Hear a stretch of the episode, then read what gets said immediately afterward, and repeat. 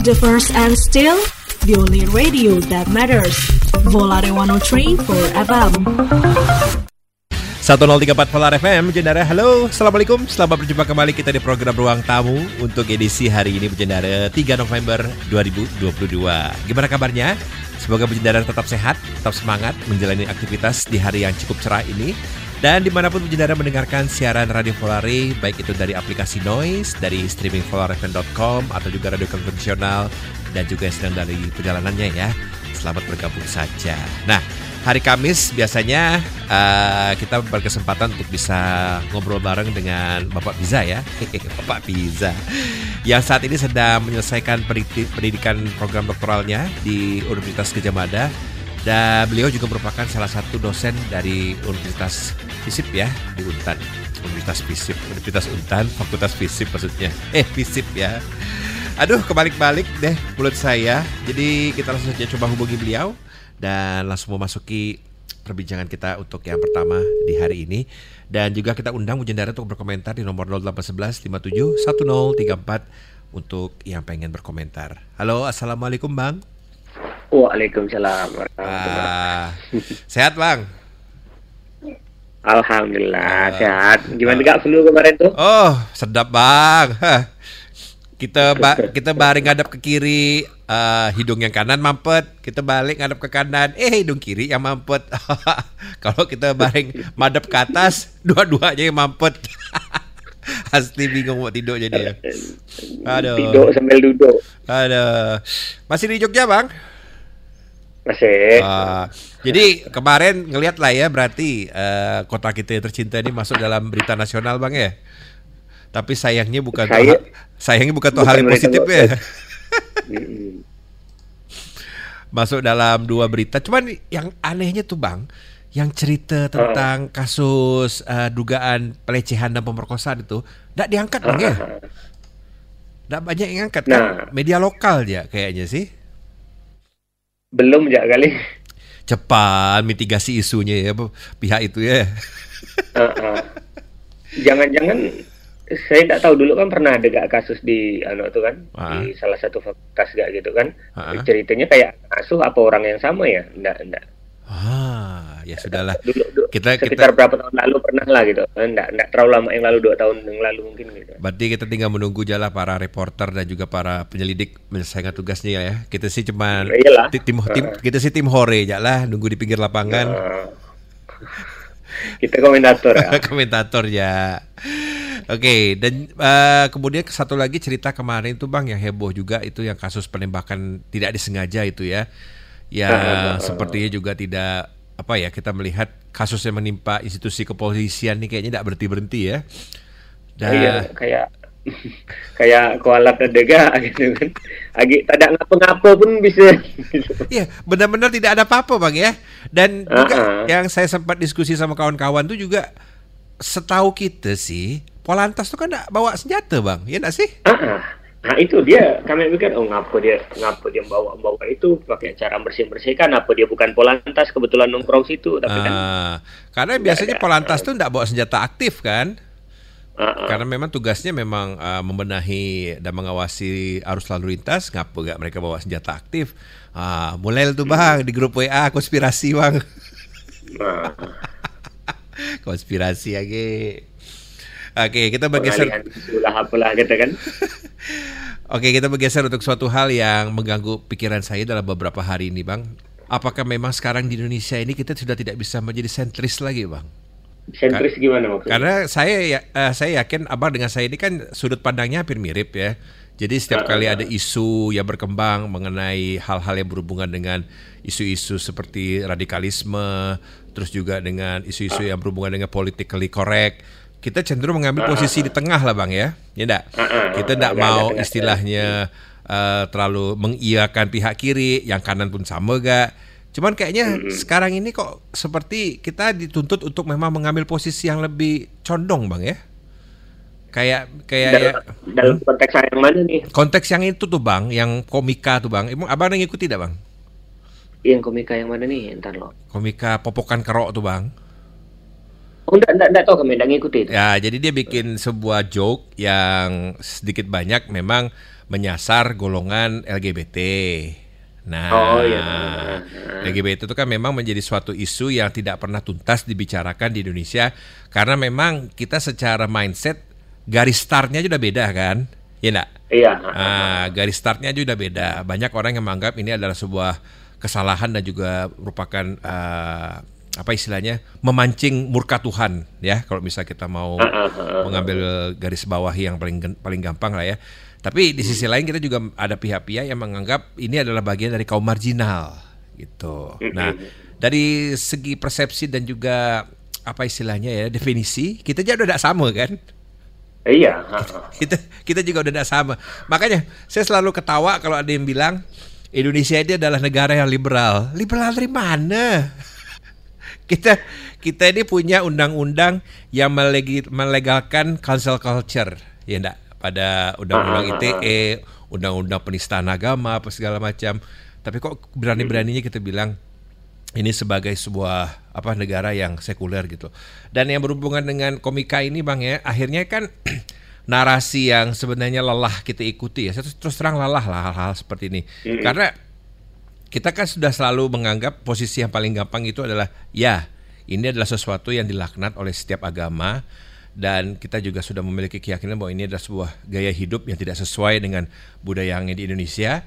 Tapi di sisi lain kita juga melihat bahwa usaha-usaha untuk mempersekusi mereka ini tidak akan berakhir dengan sesuatu yang positif gitu loh. Iya. Dan saya juga punya opini dari dulu sekali kita membiarkan orang memperkusi satu kaum itu tidak akan berhenti, pasti ada target selanjutnya.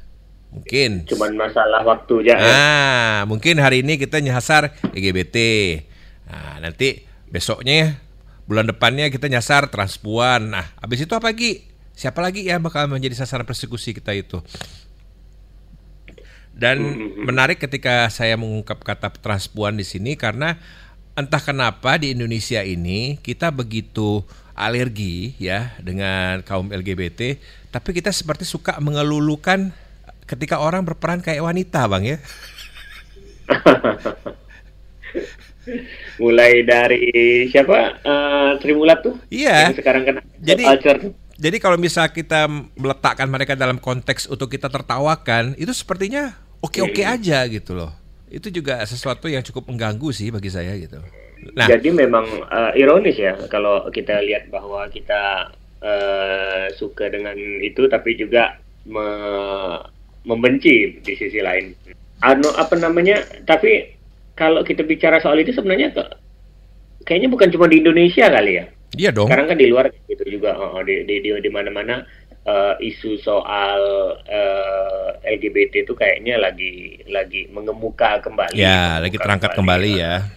Tapi isu ini kan ada banyak lapisannya. Ada pembicaraan soal misalnya hak-hak ada pembicaraan soal uh, apa namanya uh, kesetaraan kesetaraan gender karena kayak mereka saling tumpang tindih padahal pihak misalnya ada ada yang menyamakan isu feminisme dengan isu LGBT padahal kelompok feminis sendiri sebenarnya uh, nggak terlalu nggak terlalu suka juga disamakan karena yeah. bagi kelompok feminis kami adalah kelompok yang kami adalah kelompok yang uh, real ada Sedangkan bagi, eh, bagi mereka kelompok LGBTQ tidak termasuk di dalam kelompok real itu. Tapi sebenarnya mereka benar memiliki satu kesamaan yaitu keduanya merasa termarginal ya. Keduanya ya. merasa termarginal. Dan saya yang juga mana di sisi hmm? lain belum tentu juga sepenuhnya termarginal juga kayak gitu kan. itu poin yang bagus sih Bang. Jadi memang kalau hmm. misalnya kita lihat tidak hanya di Indonesia tapi secara global memang terkadang kita melihat ada pihak-pihak yang saling menunggang isu satu sama lain ya. Sehingga apabila iya. kita ada usaha sebuah gerakan lah istilahnya untuk hmm. uh, melakukan sebuah kampanye baik itu meningkatkan kesadaran apa segala macam, akhirnya pihak-pihak yang kita ajak untuk apa merapatkan barisan itu langsung bertanya-tanya, sabar lo, kita ngerapatkan barisan buat apa lo nih?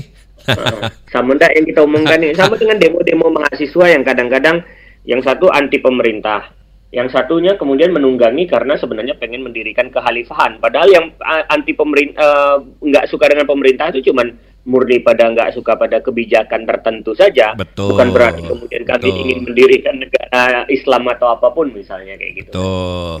Ya, dan juga kemarin saya ada ngelihat sebuah kutipan yang cukup menarik nih Bang dari Karl Popper yang kurang lebih hmm. mengatakan bahwa untuk mempertahankan sebuah uh, li, apa?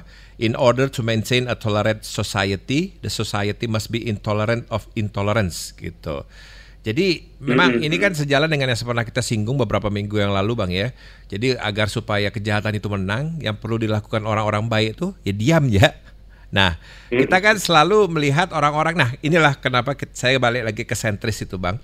Jadi uh, memang cenderung kan orang-orang sentris ini pasifis ya. Iya. pasifis, tidak mau ribut, tidak mau pusing. Jadi kita selalu berusaha mencari titik tengah lah ya. Di manalah kita mau menemukan titik temu nih dari isunya kau dan juga dari keluhannya keluhannya kita gitu ya. Tapi memang akhirnya ketika kita berada di suatu persimpangan di mana kita harus melihat bahwa ternyata orang-orang yang tidak toleran ini memang harus kita cegah untuk semakin membesar gitu. Nah. Iya, memang memang mau nggak mau sebenarnya makanya uh, sering kadang-kadang mahasiswa uh, nanya ke saya, Pak, Bapak kan kalau misalnya mikir atau apa segala macam selalu menganjurkan untuk melihat semua sisi dari permasalahan itu dari semua aspek pendapat orang. Tapi apakah itu berarti kemudian kita tidak mengambil keputusan atau apa segala macam dari berbagai itu? Itu kan jadi jadi permasalahan kan? Hmm. Kalau nggak ada keputusan, diam saja itu jadi uh, jadi kemenangan dari pihak yang yang jahat tadi kalau kata kata abang gitu. Nah, pada akhirnya saya mengatakan bahwa enggak, ujungnya kita tetap harus mengambil keputusan, tapi pastikan keputusan yang kita ambil itu memang uh, sudah mempertimbangkan uh, semua aspek yang bisa kita pertimbangkan dan perlu kita pertimbangkan. Jadi eh, pada akhirnya misalnya dalam kasus LGBTQ atau dalam kasus feminis dan lain-lain, eh, kita harus sadar bahwa setiap pihak punya argumen.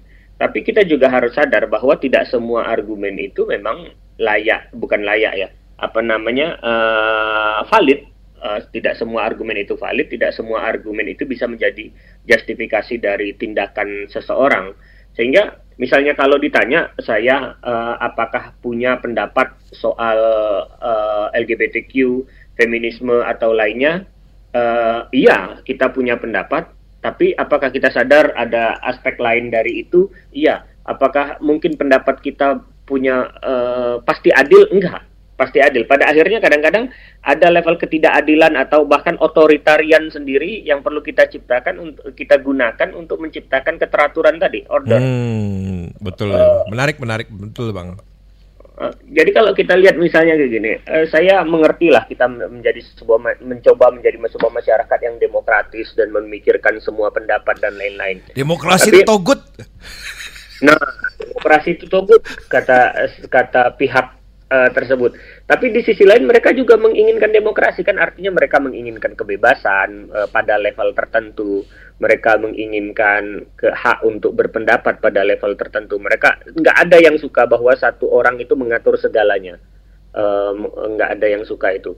Tapi di sisi lain juga dalam dunia yang demokrasi kan kita sel selalu butuh sistem di mana pada level tertentu butuh otoritarianisme uh, untuk mengatur itu karena ketika tidak ada yang berkuasa kalau orang pepatah Arab bilang uh, apa namanya tidak uh, pemimpin yang zalim sekalipun masih lebih bagus dibanding nggak ada pemimpinnya. Uh, yang mana benar yang mana benar karena kita bukan berarti kita menjustifikasi menjadi pemimpin zalim tapi kita butuh keteraturan. Nah uh, LGBTQ feminis atau kelompok misoginis kebalikannya mungkin uh, butuh butuh pengaturan. Dan kadang-kadang satu-satunya jalan ya otoritarian. Sama seperti saya tidak setuju dengan kekerasan, tapi coba kita lihat sejarah. Semua permasalahan selesai dengan kekerasan. jangan, jangan. Memang naturnya gitu. Bahkan Tuhan saja menciptakan neraka. Nah, ini waduh nih panjang nih kalau saya teruskan kalimat itu tuh kayak gitu kan. Bahkan Tuhan saja menciptakan neraka. It means that kekerasan itu kekerasan itu fungsional. Baik belum enggak. Tapi apakah itu fungsional? Ya kadang-kadang diperlukan kayak gitu kan. Inilah saya suka kalau nanya abang nih sudut pandangnya kadang bisa mencakup, bisa mencakup dua kubu sekaligus. Jadi uh, yang juga uh, menarik bagi saya sebagai uh, orang yang berusaha tetap sentris bang ya adalah ketika melihat perkembangan uh, bagaimana masyarakat Indonesia mengkonsumsi komedi, ya. Kita melihat uh, komedi ini memang sebenarnya adalah salah satu outlet paling pas untuk kita bisa menyampaikan kritik, menyampaikan opini, menyampaikan sesuatu dengan kemasan komedi sehingga apa yang sebenarnya adalah suatu hal yang bisa diangkat, dikatakan sesuatu yang serius, sesuatu yang prinsipil, tapi kita karena kita di, menyampaikannya dengan santai, sehingga orang bisa secara secara sadar maupun tidak akan lebih gampang ya untuk mengkonsumsi poin-poin tersebut. Nah, cuman uh, kebanyakan dari nama-nama yang terangkat belakangan ini ya kita sih tidak bisa menafikan bahwa alasan-alasan media memframe beberapa komika tertentu itu karena mereka memiliki materi yang kontroversial, memiliki materi yang istilahnya akan memancing kontroversi otomatis kan banyak membicarakan ya engagement naik ya hal-hal seperti itulah iya. standar. Iya. Tapi memang eh, saya melihat justru bagaimana komika-komika ini ya dengan materi-materi yang cenderung apa ya uh, menjadikan kaum marginal sebagai target semakin banyak lah bang ya. Dan saya nggak tahu abang setuju apa enggak, tapi saya dari dulu selalu menganggap orang yang berhak membuat jokes itu adalah orang yang berada di golongan yang sama. Misalkan, Iya. Uh, kalau misal kau ini adalah orang Cina, ya silahkan buat joke tentang orang Cina gitu. Misalkan uh. anda non Muslim bikin joke tentang agama yang non Muslim silahkan. Atau misalkan anda obesitas, nah anda bebas tuh ngomong soal hal-hal yang uh. berbau dengan fat shaming terserah. Tapi ketika berhubungan dengan hal-hal yang lebih sensitif, sensitif ya seperti misalkan isu-isu seperti LGBT apa segala macam, itu akhirnya kan uh, seperti ada membuka sebuah ruang diskusi yang tidak sehat itu bang ya. Jadi akhirnya ya olo-oloan ala-ala zaman-zaman kita masih duduk di bangku sekolah gitulah yang lebih banyak keluar gitu loh. Ngerti kan? Nyebut nama bapak. ngerti kan? Jadi ngerti, uh, ngerti, ngerti. jadi uh, apa ya? Cita, cita bukan cita-cita sih harapan saya uh, bagaimana masyarakat mengkonsumsi komedi itu akhirnya tidak tercapai gitu loh.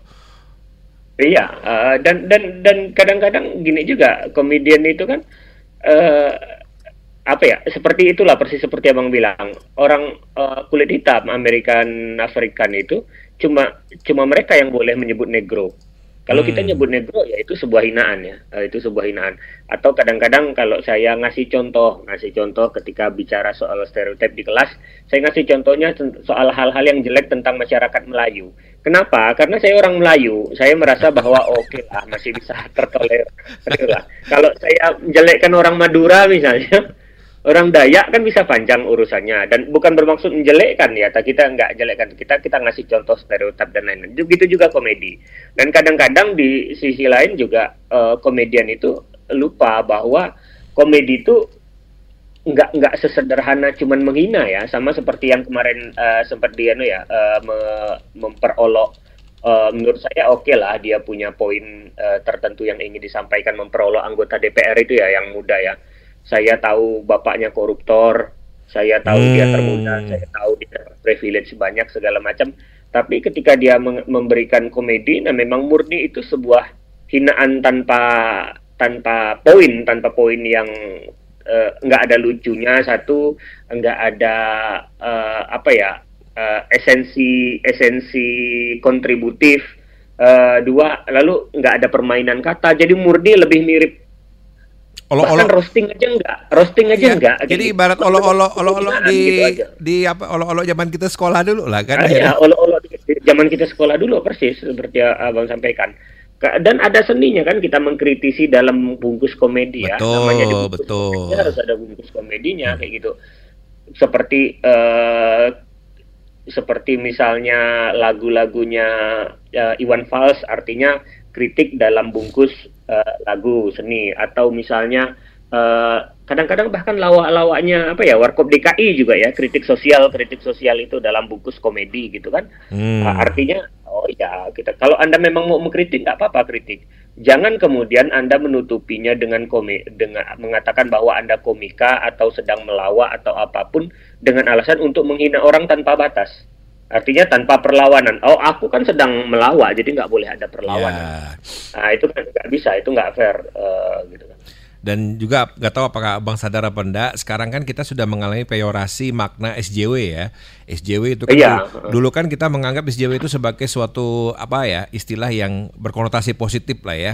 Tapi perjalanan waktu berjalan, akhirnya kita mengasosiasikan SJW itu sebagai orang-orang yang so iya. So iya, iya. so iya, jam iya iya. Nah itu juga saya melihat apakah sekarang ini eh, akan sedang dalam proses kata-kata seperti open minded itu akan juga mengalami hal yang sama bang. Karena kita selalu melihat ketika orang beradu, beradu argumentasi akhirnya keluar kata-kata ah kau nih nggak open minded. Yeah. saya rasa abang pernah ngerasakan hal seperti ini nih. Ah, iya. Jadi bagi dia pokoknya semua pendapat harus diterima kan balik lagi Nah, ke, ke, ke argumen itu- tadi. itu dia. Iya, aku tahu pen- pendapat kamu, tapi pendapatmu menurut pendapatku salah. Jadi eh, ke- it it works both ways ya. Jadi sebenarnya kalau aku nggak open minded, kamu juga harus open minded. Kamu harus open minded bahwa ada orang yang berpendapat berbeda dengan pendapatmu. Jadi ya itulah makanya saya rasa uh, ke depannya bang ya tantangan bagi kita yang bergerak di abang di bidang pendidikan dan saya yang berada di media tugas kita ini makin berat bang terus terang bang. Bagaimana kita harus menavigasi hal-hal yang tidak pernah kita alami di masa kita, tapi akan menjadi suatu bagian dari mana kita berusaha menata, ya baik dalam hal abang mungkin uh, mendidik uh, mahasiswa-mahasiswa dan mahasiswi ya, sedangkan saya dalam hal menyampaikan informasi melalui media banyak apa ya ranjau-ranjau yang selama ini tidak pernah ada gitu. Bagaimana kita melihat sekarang juga secara global ya sedikit banyak itu turut berpengaruh juga eh, ketika eh, yang di Pertuan Agung Elon Musk mengambil Twitter ya. Iya. Centang biru bayar. Jadi betapa eh, manusia itu berhasil membuat apa ya dua kubu ini gonjang ganjing bang ya.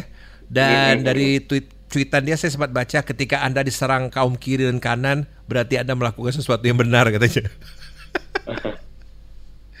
ya itu kan akhirnya narasi utuhnya itu kan berasal dari hal itu bang ya. Pertempuran ide antara konservatif dan juga yang istilahnya lebih liberal Ah, dan lebih sesuatu liberal, yang yang kita anggap sebagai ya buah pikiran yang berasal dari dari negara barat lah ya tanpa kita sadari juga mulai merasuki eh, sendi-sendi pemikiran anak-anak muda di Indonesia gitu loh. Cuman memang kita tidak bisa menyamakan medan pertempuran atau eh, isu yang dibawa di Amerika itu nggak bisa juga dibawa ke Indonesia gitu loh. Yang juga saya Iya, nggak kadang bisa. risau tuh. Jadi hal-hal seperti kenapa sih kita harus membuang-buang waktu dan energi untuk membahas gender pronoun gitu misalkan di Indonesia. Masih banyak yang bisa kita Padahal, perdebatkan. padahal, padahal bahasa Inggris itu tak lulus.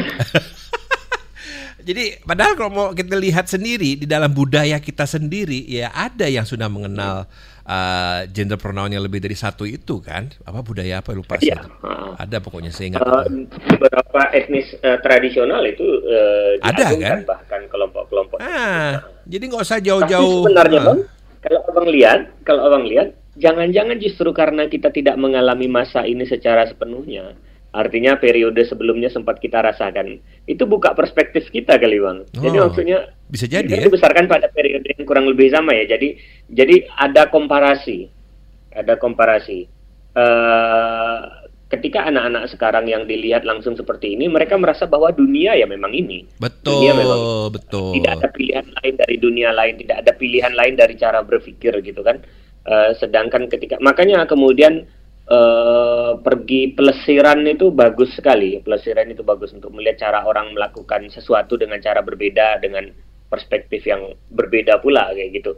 Nah, mungkin itu juga berlaku pada masa eh, saat kita tumbuh besar pada periode yang eh, jauh berbeda, jauh berbeda, tapi kita merasakan kita berada pada usia yang cukup eh, cukup matang untuk adaptasi dengan masa saat ini, adaptasi dengan masa saat ini. Misalnya pada tahun 2000 berapa ya kalau Twitter muncul mungkin 2007 kali. eh, 2000, 2006, 2006, 2007 ya. 2000 2006 ah. saya punya akun itu akun saya sejak 2009 2009 itu kan kita merasakan perubahan Twitter itu seperti apa kalau dari tahun 2009 Betul, Nah, betul. kita melihat pola pikirnya bergeser segala macam dan itu masih dipak masih relevan hingga saat ini kita tidak seperti misalnya generasi uh, boomer yang yang memang benar-benar gagap karena mereka dibesarkan pada periode adaptasi mereka dibesarkan dengan periode mesin ketik, sedangkan kita udah periode komputer. Nah, sebaliknya anak-anak sekarang udah benar-benar sangat matang sehingga menerima semua informasi itu seakan-akan benar saja tidak tidak tidak memiliki kemampuan untuk melakukan itu. Ya, betul. Dan ini juga jadi masalah. Ju, ju, serius khawatir saya ngelihat uh, bagaimana mereka mudah sekali apa ya diayunkan oleh itu semua. Ah, gitu, gitu bang. Jadi uh, kemarin kakak saya sempat ngomong gini bang, uh, digital native itu belum tentu digital literate loh katanya. Nah, persis itu. Oh, betul itu. Sempurna itu kalimatnya. Ah. Digital native itu bukan belum tentu uh, digital literate. Jadi ya seperti kita ngomong bahasa Indonesia belum tentu kita tahu polanya sebenarnya, hmm. grammarnya atau atau arah-arahnya gitu kan. Jadi kayak, kultur kayak misalkan yang berhubungan dengan uh, yang yang saya rasakan secara langsung lah ya karena memang saya orang yang suka musik ya. Jadi ketika saya hmm. ketemu dengan orang-orang yang berusia jauh lebih muda dari saya, mungkin ya baru memasuki hmm. usia 20 awal gitu. Mereka tuh bisa ngomong gini, Bang. Musik zaman sekarang enggak ada yang bagus. Musik zaman dulu lebih bagus. Saya sampai bengong. Hah? Musik zaman sekarang enggak ada yang bagus saya bilang. Itu saya jadi penasaran kan saya tidak ingin langsung menghakimi atau gimana. Saya tanya dulu emang musik yang kau bilang tidak bagus tuh kau dengar musik dari mana? YouTube katanya. Musik zaman sekarang tuh cover semua kata dia. Jadi di pemahaman dia bang, musik-musik itu yang cuma ada ya di YouTube itu, yang penyanyi-penyanyi cover aja gitu loh. Ah, Tapi ketika saya sebutkan nama-nama band baru, band Indonesia ya, ya satu saya sebutkan banyak, dia bilang, oh saya cuma tahu dua aja, malas cari tahu yang lain katanya. Itu. Kalau kita ngomong kayak itu wajar ya, karena kita besarnya pada pada masa itu. Iya, saya sampai kalau bilang, mereka, saya sampai bilang, saya tidak bisa bayangkan kalau kau hidup di zaman aku gitu loh, di mana kita tidak punya internet, Spotify itu belum ada, YouTube apalagi, kita semua benar-benar hanya mengandalkan TV, radio, sama majalah gitu loh. Tapi kok bisa kita bisa memiliki suatu keinginan untuk mencari tahu gitu ya. Hmm. Tapi ketika sekarang anak-anak yang boleh dikatakan digital native tapi ketika mereka uh, melihat ada tidak berusaha mencari tahu gitu loh. Ini baru dari sisi musik bang ya. Bagaimana kalau kita bicara mengenai informasi lain yang lebih penting, misalkan informasi mengenai COVID, informasi mengenai gagal ginjal akut, informasi mengenai nanti uh, program-program calon presiden apa segala macam. Itulah makanya yang saya saya uh, merasakan kekhawatiran yang sama dengan abang ya. Bagaimana digital digital native ini akan bisa melalui fase-fase transisi ini ya. Nah, dan juga tidak adil sih kalau misalnya kita menggeneralisasi, tentu banyak sekali anak-anak muda yang sudah sangat hatam ya dalam mencari tahu informasi ini.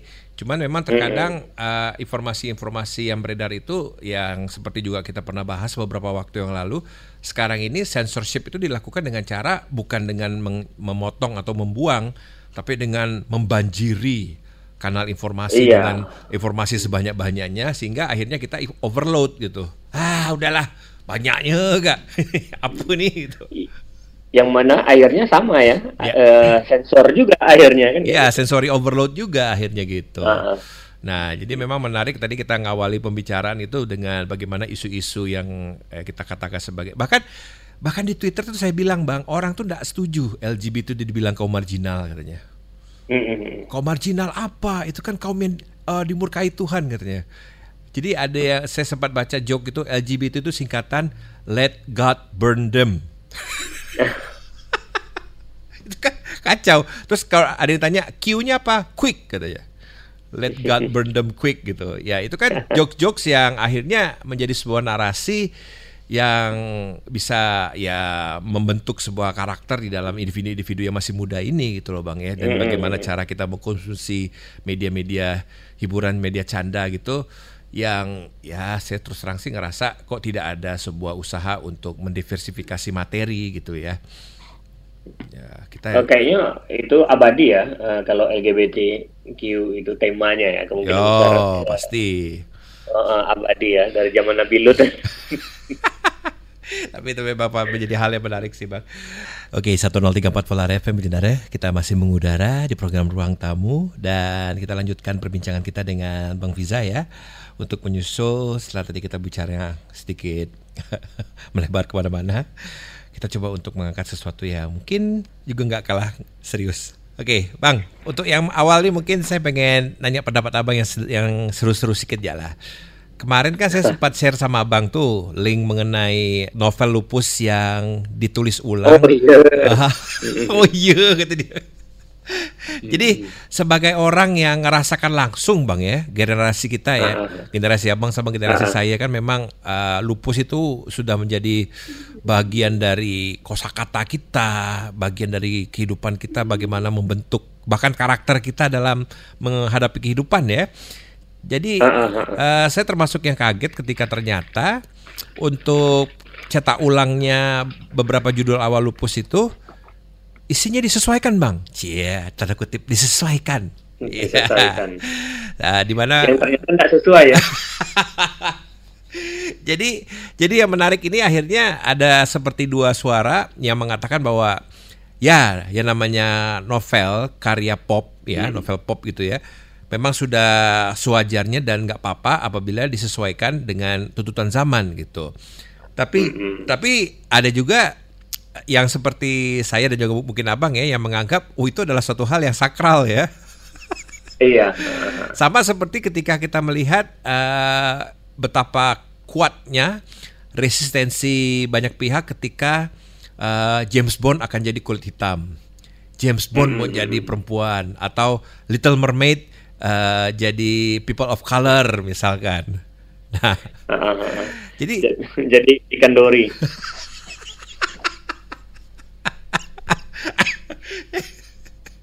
Jadi apakah memang ini suatu hal yang apa ya bang ya? Uh, otomatis kan kita menganggap ini sebuah usaha profit lah ya pasti. Iya. Untuk bisa meraup meraup uh, pembaca baru apa segala macam. Cuman memang eksekusinya itu loh. Males. Oh, persis eksekusinya. eksekusinya itu loh. Jadi kalau Ya, silakan bang. Kita lihat kan eksekusinya kan gini. Jadi saya tidak masalah lah kalau kita melakukan uh, penyesuaian terhadap uh, semua karya. Uh, tapi kan uh, seperti misalnya novel lupus, penyesuaiannya dalam konteks uh, film, oh itu seharusnya jadi lebih mudah. Dalam artian jika dia tidak plek-plek uh, film ya, itu, saklek gitu ya. Uh, saklek gitu ya apalagi masanya berbeda sehingga tentu nggak bisa dong kita uh, bicara soal sesuatu yang lama uh, dibicarakan lagi ke saat ini. Nah, uh, itu itu uh, penting tuh. Jadi gini, uh, ketika saya baca tweet yang abang kirimkan ada kita bandingkan ada dua bagian dari novel yang sama tapi dengan uh, penyesuaian tadi dengan penyesuaian tadi. Penyesuaiannya kurang holistik akhirnya. Kalau ah, memang mau penyesuaian ya mantap itu holistik ya. holistik itu kurang ya. holistik oke ya? Oke oke oke oke oke. Jadi kita nggak bisa cuma sekedar malas ya, kayak gitu. Malas mengganti namanya jangan-jangan itu cuma ganti uh, ganti nama misalnya yang kemarin apa uh, Mick Jagger. dari uh, Mick Jagger jadi Siwon uh, misalnya. Yang mana juga produk itu juga sekarang sudah ketinggalan zaman kan Siwon tidak lagi terkenal sekarang. Saya bahkan tidak tahu Siwon itu siapa. Nah, it, it, it, kita belum sempat mengenalnya udah tak terkenal lagi. Coba bayangkan kan hmm. gitu kan. Uh, eh, BTS yang segitu melegendanya sedang berada pada tahapan yang mungkin harus berjuang melawan NCT atau lainnya atau mungkin Blackpink uh, harus berhadapan dengan generasi berikutnya dari uh, baru. Jadi jadi sebenarnya itu usaha yang uh, tidak apa ya, tidak sustainable kalau kita hmm, mengganti nama-nama itu, yeah, yeah, yeah, yeah. nama-nama itu. Nah, uh, it, jadi kalau kita mau mengubah memang harus mengubah seluruh ceritanya. Artinya memang ada tokoh baru atau tokoh yang sama, tokoh yang sama dengan kisah baru, dengan kisah baru yang yang uh, i, yang keseruan-keseruan yang dihadapi adalah keseruan-keseruan sekarang. Bukan cuma mengganti misalnya saya nggak baca itunya ya. Uh, apa diganti jadi apa sepeda balapnya. Tapi dugaan saya sepeda balapnya lalu diganti. Uh, ganti jadi motor metik kali. motor metik anak-anak sekarang gitu kan atau malah Honda 70 jadi supaya kesannya klasik gitu. Nah, Tapi ya, ya, ya, ya. pasti pergantiannya seperti itu karena kalau kita lihat polanya polanya kayak gitu dia cuma mengganti uh, apa mikrolet jadi uh, simpanse. Jadi simpanse. Artinya itu kan penggantian yang tidak holistik. Uh, cuma pergantian nama dan padahal keseluruhan itu Mick Jagger menjadi terkenal eh, menjadi spesial, mikrolet menjadi spesial karena itu sesuai dengan konteks masa. Betul bang, itu dia. Nah, Bangsa kita uh, ini memang agak tak peduli dengan konteks bang ya. Dan itu itu masalah penting. Nah itu satu jadi kalau memang mau melakukan adaptasi nggak apa-apa mengadaptasi ke film mengadaptasi ke apa segala macam tapi perlu holistik jadi nggak bisa kita uh, mau update tapi malas gitu mau update tapi malas beberapa update tuh memang perlu merubuhkan seluruh rumah gitu kan uh, nah yang kedua adalah karya sastra memang uh, tidak tidak sa cukup sakral untuk dirubah seperti itu tapi sebenarnya dia punya pasar sendiri misalnya uh, konteksnya saja yang berubah dalam artian kayak gini. Ini adalah ingatan seorang yang sudah tua tentang masa lalu dia. Iya iya iya ya, betul betul. Jadi persis seperti kalau kita nonton banyak film yang kembali lagi membawa setting 90, 80, 70 atau bahkan belakangan ini kan kalau kita lihat beberapa mungkin apa nggak terlalu nonton drama Korea tapi ada banyak film-film yang yang mengangkat tema 70-an eh 90-an. Hmm. Uh, uh, dan dan itu laku keras, itu laku keras walaupun ujung-ujungnya banyak yang set ending. Uh, oh ya Korea tuh ya, kadang bikin drama uh, Korea, kurang ya. ajar ya endingnya ya. Uh, oh itu memang tak bisa ditebak kalau Korea ini agak beda dengan Hollywood kayak to tokonya hampir pasti menang lah gitu kan, uh. kayak gitu kan. Uh, ada closure-nya yang anu soal itu. Tapi Uh, jadi dia lebih mengutamakan feeling, mengutamakan feeling. Bagaimana membuat anak tahun 80-an, masa kecil kita, masa remaja kita 90-an gitu, itu menjadi keren kembali, itu keren kembali. Dan toh, toh kalau ngomong soal abang bilang bahwa uh, anak sekarang bilang musik tahun 90-an keren, mereka pasti juga akan menganggap keren gaya hidup masa itu. Oh, gaya hidup masa. Iya, iya, iya, menarik uh, ya Ya, ya betul. Terutama betul. bagi orang-orang seperti kita ya, uh, bagi kita anak-anak sekarang juga kayak gini. Misalnya saya nonton beberapa drakor yang membahas ya, membahas masa lalu gitu kan, membahas masa lalu. Misalnya 2521 uh, reply, reply, reply. Reply 1988 uh, gitu ya, reply. Uh. Dan itu semua eh, oh iya dulu kita keren ya.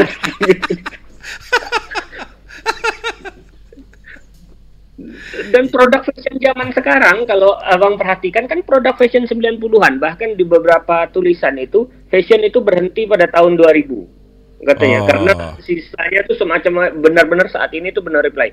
Air Jordan anak sekarang yang pakai Air Jordan baik asli atau palsu siapa yang kenal Michael Jordan?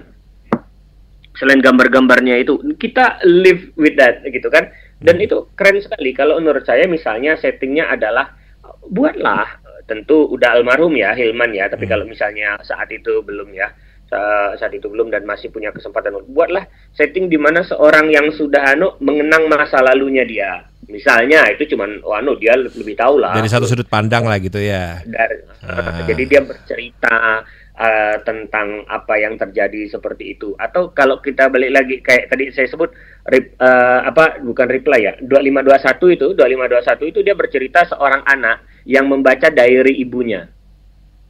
Oh, nah, ya ya. Itu, uh, itu enggak enggak kehilangan kok um, pamornya dengan dengan dengan setting seperti itu. Toh kita juga masih suka dengan cerita film tahun 30-an.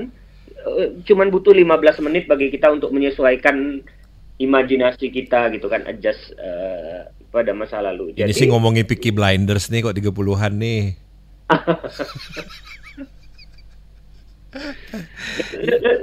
kan keren. Oh, jadi kalau kita ingat oh anak muda zaman dulu juga pacaran ya, anak muda zaman dulu tuh juga kayak gitu. Toh mereka panutannya juga anak muda zaman sekarang. Saya ngelihat betapa antusias anak muda sekarang ketika pengen lihat konser-konser begitu nama-nama bandnya bukan bukan band-band sekarang kan sama seperti uh, fenomena yang abang sebut tadi yang dia suka tuh Sheila yang dia suka itu padi. Yang suka jelas. Zaman zaman ya zaman saya kuliah dulu kan?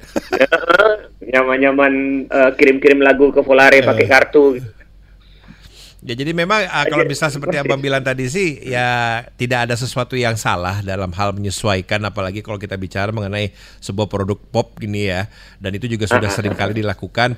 Cuman memang yang kita sayangkan itu adalah pendekatan yang dilakukan kok sepertinya cenderung mencari jalan pintas Bang ya.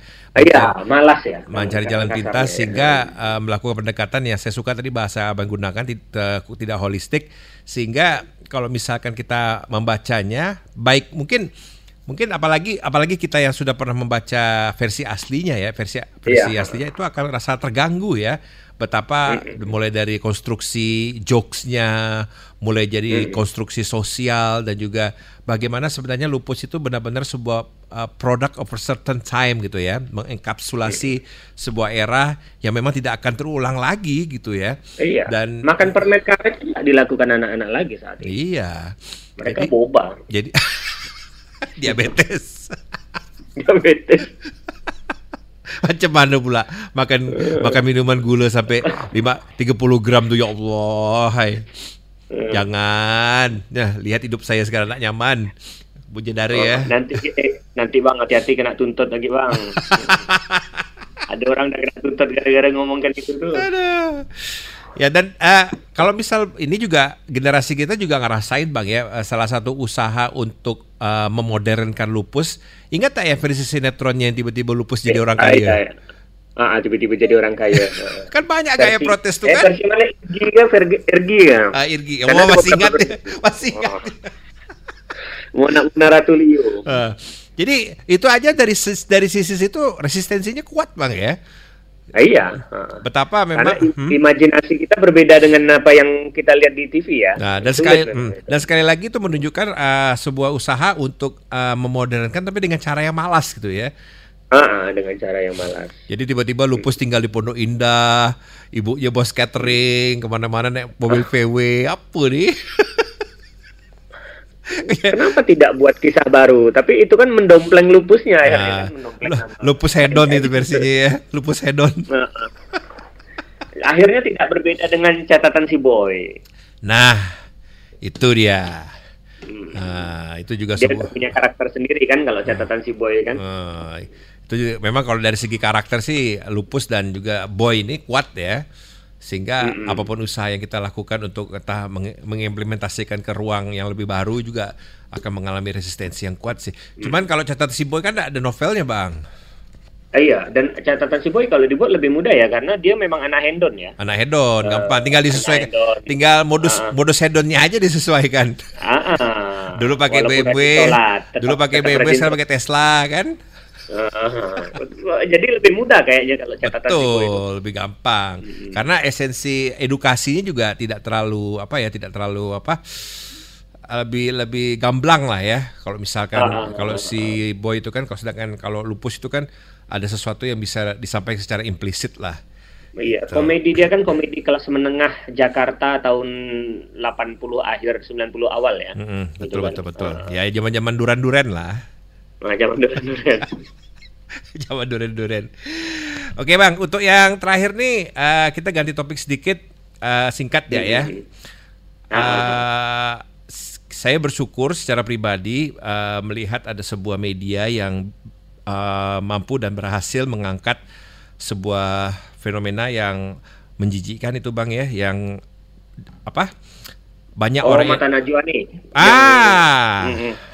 Orang nyiksa binatang. cantik memang. Macam. Kita berdua nih ya frekuensi sama ya. Itu bang, itu kok Tidak tega saya nengok. Nengok cuplikannya aja saya tidak tega. Iya makanya dia ada buat dua versi kan ada versi uncut Ah, sama ada versi yang agak sensor gitu ya. Kakak saya juga da, dia bilang tidak kuat saya gitu. Oh ya bayangan saya apalagi pencinta kucing kan artinya tentu eh, empatinya terhadap binatang-binatang itu lebih tinggi dari kebanyakan orang gitu kan. iya. Jadi eh, jadi buat Bu Jendara yang belum tahu ya eh, beberapa bulan yang lalu sempat terbongkar sebuah jaringan di beberapa kota di Pulau Jawa di mana ada orang-orang yang dibayar oleh pihak dari luar negeri untuk menciptakan sebuah konten dalam bentuk video yang menggambarkan penyiksaan terhadap hewan. Dalam hal ini adalah monyet berekor panjang, Bang ya. Dan penyiksaan di sini Bu Jandara levelnya itu level psikopat gitu ya. Jadi bukan hanya sekedar mungkin dipukul atau di apa, enggak. Di blender. Dibor matanya. eh, direbus apa segala macam. Jadi sesuatu yang memang hanya bisa dipikirkan oleh orang gila gitu loh. Dan yang sudut pandang yang diambil oleh liputan ini adalah kok bisa ada orang Indonesia yang mau dibayar dalam jumlah yang sangat. Saya bayangkannya mahal loh bang, bayarannya itu bang. Ih, berapa juta dibayar? Enggak ternyata. Uh, uh, uh. Ratusan ribu ya. itu loh. Jadi apakah ini memang suatu fenomena gunung es bang sebenarnya bang? Oh, kemungkinan besar ya. Cuman uh, masalahnya kan kepedulian kita kita kan uh, antroposentris sekali ya manusia Wah, sekali betul, ya. betul. Oh ya ya ya. Betul betul betul. Setuju saya segala sesuatu itu seakan-akan kita spesial padahal kita ya cuma binatang lain di tengah-tengah alam semesta ini Mahasiswa Sama-sama sama-sama mamalia kok. sama-sama mamalia kita ini cuma kebetulan meng- mengikuti alur bukan mengikuti ya nyasar ke alur evolusi yang Ya. beruntung Kita gitu ini kan. mama Nyasar. saya pernah baca kita ini cuma mamalia pakai celana bah itu ya bah bedanya. Ah, ah. kayak gitu kelebihan kita cuma jago ngayal aja kayak gitu sehingga sehingga Imajinasi. mampu menciptakan banyak hal yang berbeda. Nah, eh, dalam bayangan saya, apalagi sepupu-sepupu terdekat kita seperti kera dan lain-lain kayak gitu yang mengikuti jalur evolusi yang sama, eh, mereka kan mengembangkan feeling apa segala macam juga, artinya merasakan ketakutan, merasakan apa segala macam eh, yang sangat mengerikan seperti itu, nggak nggak nggak kebayang seperti eh, hal itu bisa terjadi. Namun ya itu tadi, dunia ini luas batas gila itu tak terbatas. Batas gila Betul. itu tak terbatas. Dan ditambah lagi dengan permasalahan penegakan hukum yang lemah, kepedulian kita terhadap binatang itu eh, menjadi kurang, dilanjutkan dengan eh, permasalahan ekonomi. Jadi meskipun kita tidak termasuk negara miskin lagi, tapi ya secara umum kan masih banyak di antara kita yang miskin sehingga dengan bayaran-bayaran yang kecil sekalipun mereka saya nggak tahu ya apakah mereka sebenarnya benar menahan mensupresi rasa tega mereka atau memang dari awal mereka memang psikopat aja Nah, itulah makanya Bang saya apa Enggak. kita juga sudah kita cukup punya privilege untuk mengetahui bahwa uh, salah satu tendensi awal contoh awal dari orang yang akhirnya melakukan transisi jadi menyiksa manusia itu memang awalnya dari binatang gitu. selalu dari binatang dulu kan Eh, iya selalu dari binatang ya. Ha, selalu dari binatang. Eh, paling enggak di film-film itulah ya karena kita nggak mendalami ilmu jiwa gitu ya tapi dari sebagian besar memang mulainya dari binatang. Sebelum mereka berlatih ke sesuatu yang lebih serius. Ya, jadi ya kita bersyukur lah ya. Jadi kalau misal dilihat Bu Jendara, angka penjualan ini memang sesuatu yang harus sebenarnya ini harus melibatkan ini ya, Interpol apa segala macam ya. Karena ini sudah Iya. merupakan sebuah sindikat. Jadi eh, apa ya dan saya takutnya juga akan banyak orang yang menganggap, wah ternyata bisa cari duit gitu ya. Karena ketika ketika orang dimotivasi oleh uang dan ternyata dia juga sudah memiliki apa ya istilahnya empati yang apa sudah tidak punya seperti tadi Abah bilang eh, sikap psikopat yang sudah ada gitu ya itu akan menjadi pemicu yang paling gampang gitu loh Nah iya, Eh, ada didorong kebutuhan ekonomi, orang melakukan hal-hal yang tidak ingin dia lakukan sebelumnya juga kan kayak gitu. Hmm. Jadi kalau misalkan saya saran saya sih seperti tadi abang bilang, eh, kalau misal Bu Jandara memang memiliki apa istilahnya empati terhadap wanita yang lebih, eh, eh, maaf empati terhadap hewan ya, mungkin bisa memilih menyaksikan yang versi itu ya, versi sensornya karena mem- karena saya udah nonton setengah sih tadi, memang yang versi uncut itu keras banget sih. Tapi memang ya Oh. terkadang untuk hal-hal seperti ini ya kita memang harus mengekspos diri kita terhadap hal-hal yang menyimpang sih bukan dalam arti untuk apa ya cuma supaya tahu bahwa di dunia ini memang ada hal-hal seperti ini ya salutlah sama narasi seperti itu Iya. oke lah bang terima Dan kasih atas memang waktu itulah, memang artinya kita harus eh, kadang-kadang terpaksa mengeksposkan diri kita. Betul, apalagi kalau- kalau abang kan di institusi pendidikan dan saya di media, terkadang kita memang Hmm. harus memiliki filter yang lebih tebal bang ya, Iya. tuntutan pekerjaan gitu.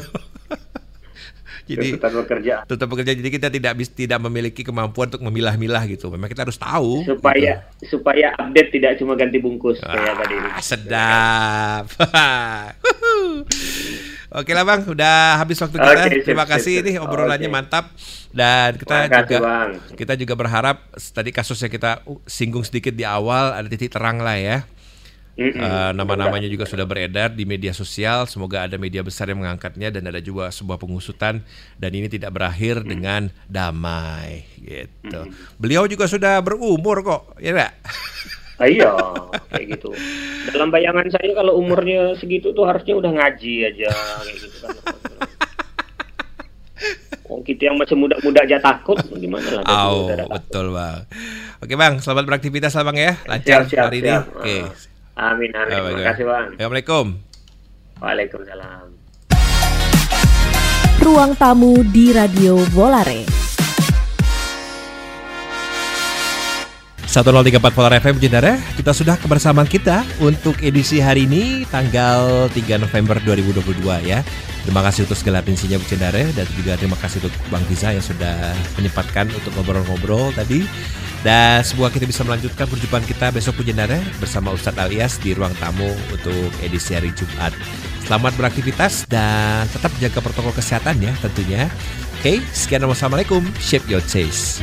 Sampaikan masukan untuk program ini ke volare@volarefm.com dengan subjek kritik saran.